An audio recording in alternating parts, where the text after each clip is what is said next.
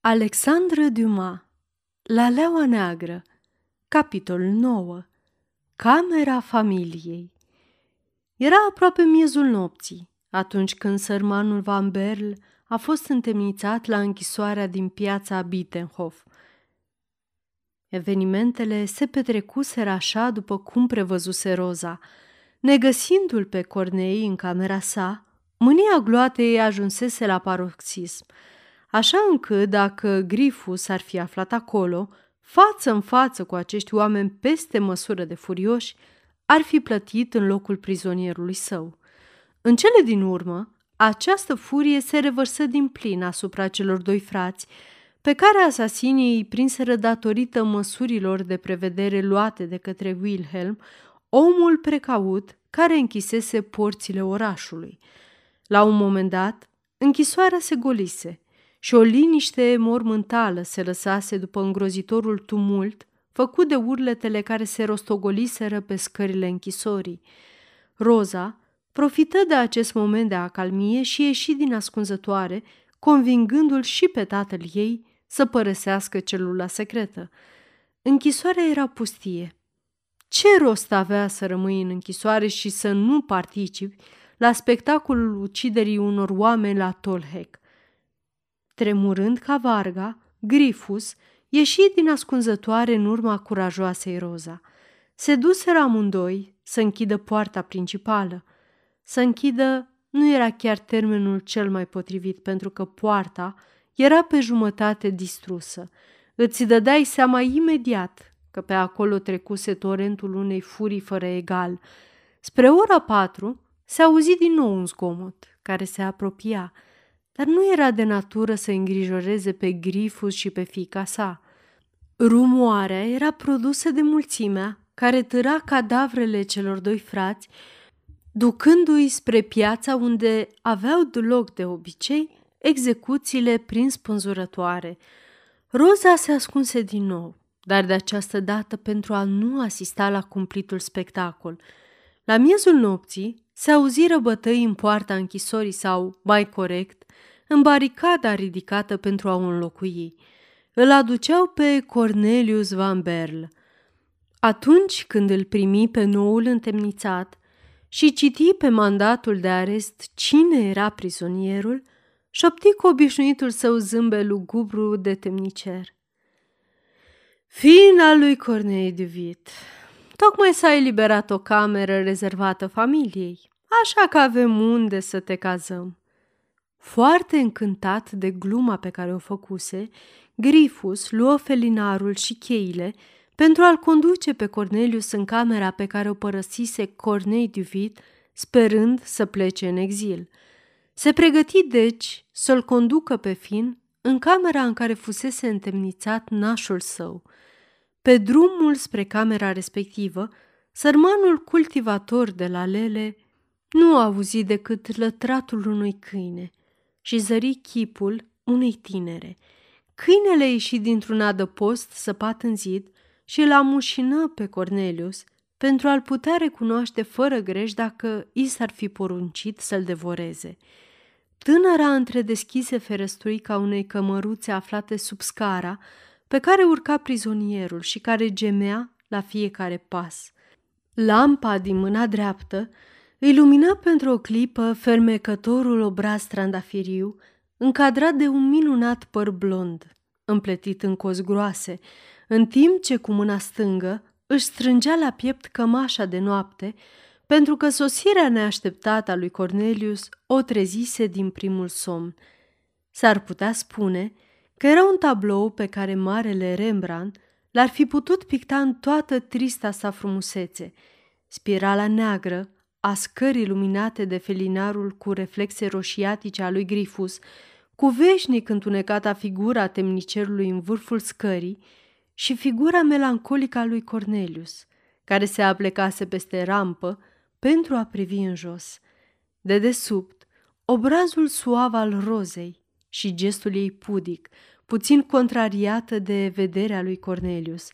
Aceasta se afla pe o treaptă mai sus, de unde privirea sa mângâia cu tristețe umerii albi, rotunzi ai tinerei. Mai jos, Cu totul în umbra scării, acolo unde dispăreau amănuntele, ardeau ochii de jăratic ai câinelui, care trăgea de lanțul, în ale cărui zale lumina lămpii pe care o ținea Roza și a felinarului lui Grifus așeza parcă mici picături de aur.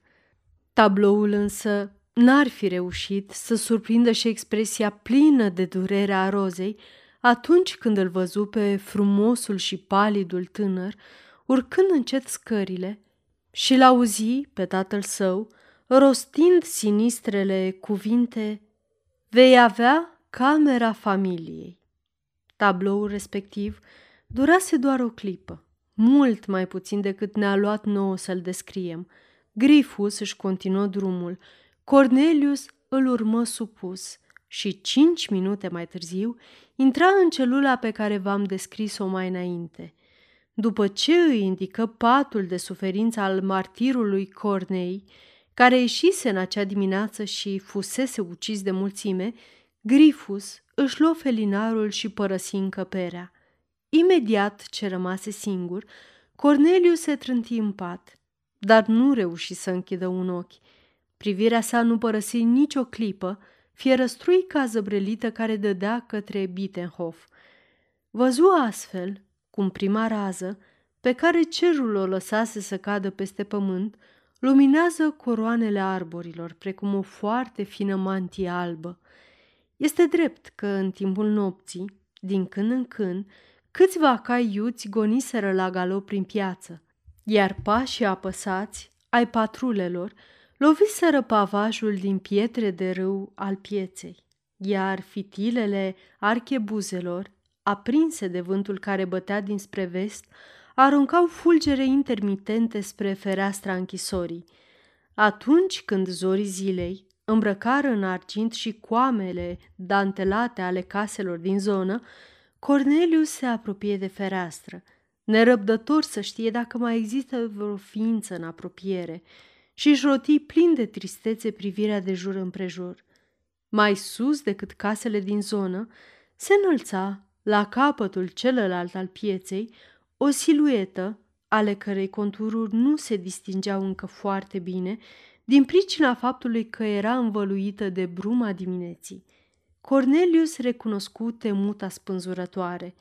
De ea atârnau ca două zdrențe, lipsite de orice formă omenească, scheletele încă însângerate ale fraților de vid.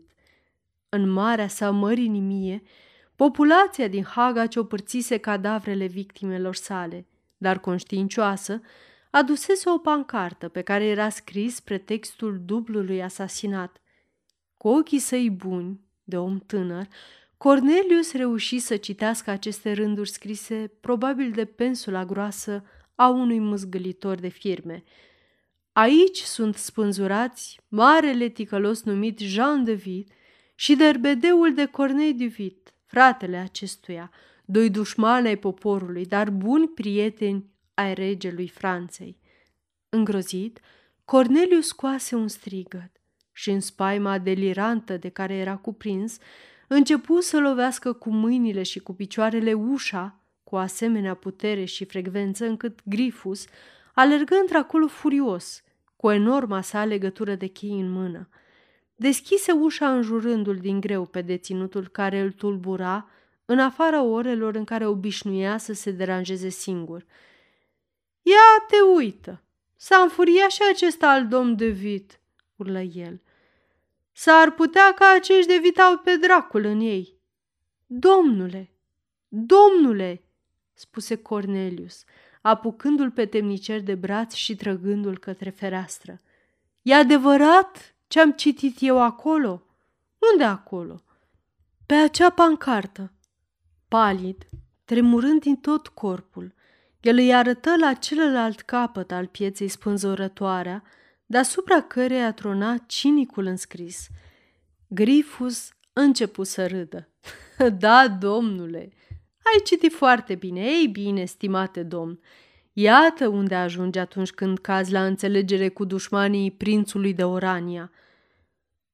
Domnii de vit au fost asasinați, șopti Cornelius cu fruntea îmbrobonată de sudoare, prăpușindu-se pe pat cu brațele atârnând și cu ochii închiși.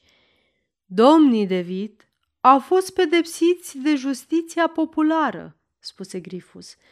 Dumneata spui că au fost asasinați. Eu spun că mai corect ar fi să zicem că au fost executați. Observând însă că deținutul nu dădea semne că s-ar liniști, ba din potrivă părea complet distrus, ieși din încăpere, trântind cu putere ușa și făcând să cadă zăvoarele cu zgomot.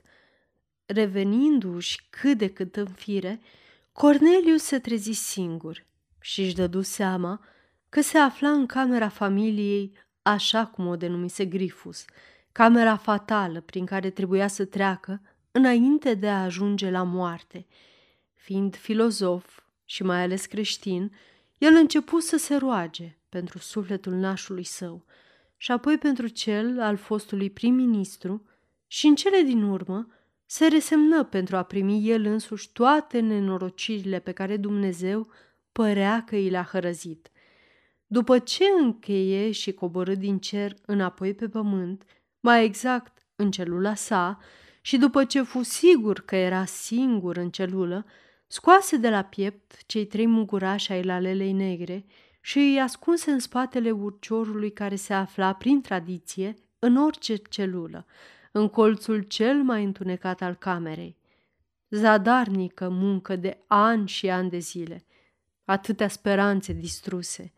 Rodul strădaniilor sale urma să piară așa cum și el urma să moară. În această temniță nu se găsește niciun fir de iarbă, nici o rază de soare. La acest gând, Cornelius fu cuprins de o imensă deznădejde, care nu-l părăsi decât mulțumită unei împrejurări ieșite din comun. Sfârșitul capitolului 9